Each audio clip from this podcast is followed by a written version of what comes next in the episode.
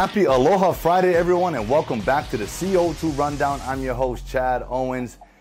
One more week down. I hope it was a successful one for you all. Uh, look, it's Aloha Friday, so we got a lot of aloha for you and for these stories that we're about to be sharing. So uh, before we get into it, you know I gotta say mahalo to Long's Drugs for all of their support. Let's make Long's Drugs a part of our days. Let's dive on in to the CO2 rundown.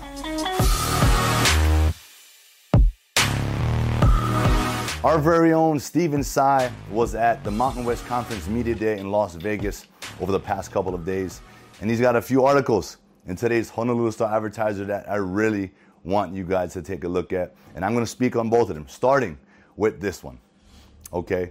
Uh, Micah Vanterpool is a starting oh, offensive lineman, but he can play anywhere on that front five. Last year, sustained a season-ending injury due to a emergency appendix removal surgery post game and and it's it's a funny article. He's got some quotes in there based on you know his time in the hospital, the things he was saying. 6'6, 315 pounds, right? Normally, someone of that presence, that big, what, when, what you say, what you ask for, what you request, you probably get most times. But in the hospital, these doctors, no.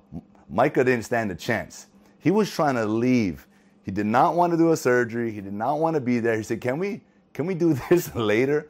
Uh, but they said, "No, we got to get this out now." And so, long story short, went through the surgery. It was a successful one, but due to that, he was you know he wasn't able to finish the last couple of games of 2021. But now, back at full strength, had a successful spring, and he represented our boys at Media Day, did a great job, and he's excited. He's looking forward to training camp coming up just days away. So congrats, Micah. I love it. I want you guys to take a look at that article. It's, it's an amazing one. The other article that Stephen's has wrote is former UH quarterback Chevan Cordeiro. He was there as well, but obviously representing San Jose State.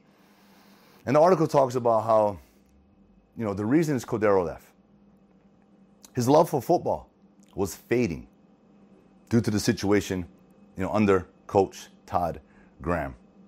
Very unfortunate. But, you know, as a as a as an athlete myself, a former football player myself, someone who believes football has given me I don't want to say everything, but a lot. And my love for that game will will will will go on forever. I love the game of football. I love everything about it. And to think of that love fading away, just disappearing and really that's that's that's hard for me to conceptualize. But in the case of Chevan and a lot of those players, that's what happened. But he speaks on how he's much happier now. He's back to doing what he loves. And for me and a lot of his former teammates, that's all they care about. It, and it should. Our mental health as athletes, as people, should always come first. And if you're a coach at any level, you need to make sure that that is first and foremost. Your athletes, how are they doing? Right? Are they happy? It's not about wins. It's not about, you know, pushing them to their limit. Hey, there's times we need to do that.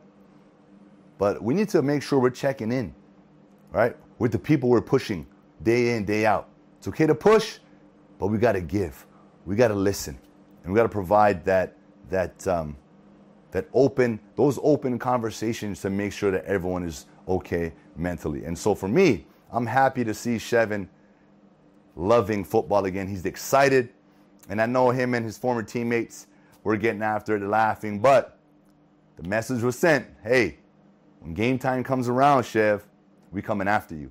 And so I love that. It's friendly competition. And uh, for more, again, check out Stephen Tsai's articles in today's Honolulu Star Advertiser. Man, I love football. Outrigger canoe paddlers will finally get a chance to compete for Naohana o Nahui Va'a supremacy at the organization's championship regatta this Saturday, tomorrow, at Keehi Lagoon. It has been almost two years, right, due to the pandemic, that this has not taken place, which to me is still mind boggling because, hey, it's outdoors, right? It's in the open water. Um, anyway, nonetheless, regardless of all of that, we are here today. We are here right now.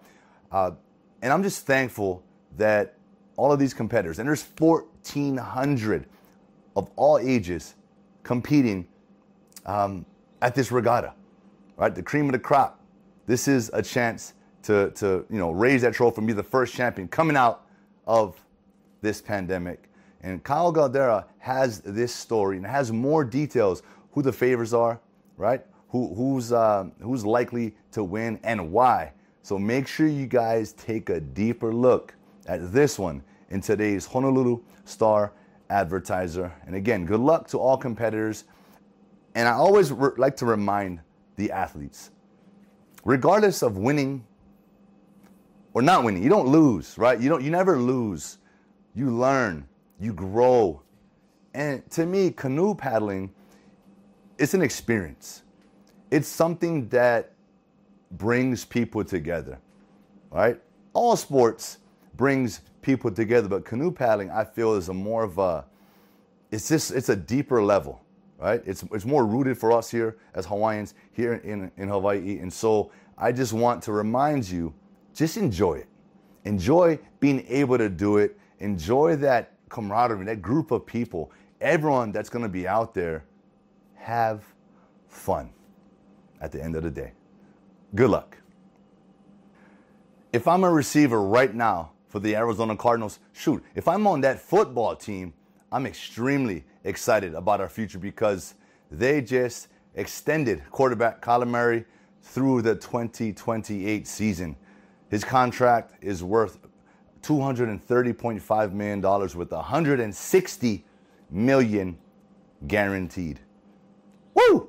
Hey, look, talking about a player who's dynamic, who can get it done on the ground with his arm, he extends plays, and according to a lot of his teammates and just people across the league, he is that guy. He is humble. He's a tremendous leader. He leads by example. He's the hardest worker on that football team. And that's what you need from that position. Right? The quarterback is the most scrutinized, it's the most watched. That's why they get paid the most money because without a quarterback, let's just be honest, it's going to be hard to win football games and be competitive and make it to the playoffs and give yourself a chance to win Super Bowls. You know, it's tough. So that position is the pivot, and it is, uh, you know, that's why those guys get paid the most money. But look, congratulations, Kyler Murray. Once, if you guys didn't know, there's a two-way player. He could have went and played baseball in the major leagues, but he chose to play football where most thought was the harder route. They thought he'd be a better baseball player, a you know, uh, better opportunity to make more money, longevity. And like the competitor he is, he went he went against that grain to prove himself right. And hey, look, he made the right decision because he just got paid. Congrats again, brother, uh, and good luck to the Arizona Cardinals as training camp is shortly upon us. Kyler Murray, not the only one getting paid in the world of football. In the college ranks, Georgia head coach Kirby Smart just signed an extension, a 10 year extension worth $112.5 million. And in 2022, he's going to be making 10.2 mil. Uh, and you just do the math, right? Increments uh, every year after that. Well deserved, right? Uh, school's first national title, he brought them. And, you know, his agent trying to make him the highest paid college football head coach. And yeah, there's a lot of money out there, you know, in certain power five schools. When you're when you're consistently playing and in, in contention for national championships, you're recruiting the top players in the country. You know, it it helps. It helps.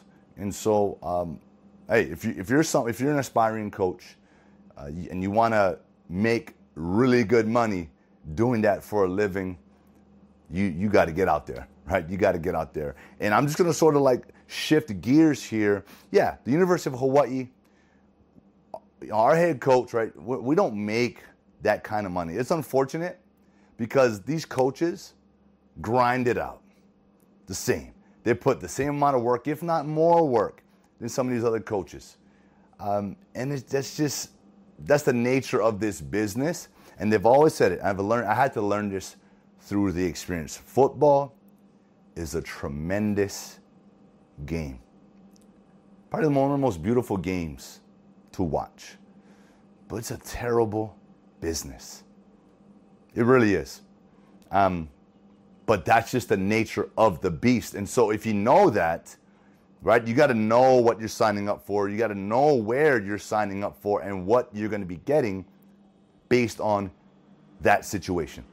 And for head coach Kirby Smart, that situation pays him $112.5 million over the next 10 years. So that's that. Congratulations. And, and again, if you're a, a bulldog, you're excited because you know you got a coach that you trust, that you, be, that you believe in, and that you know can help you win national championships.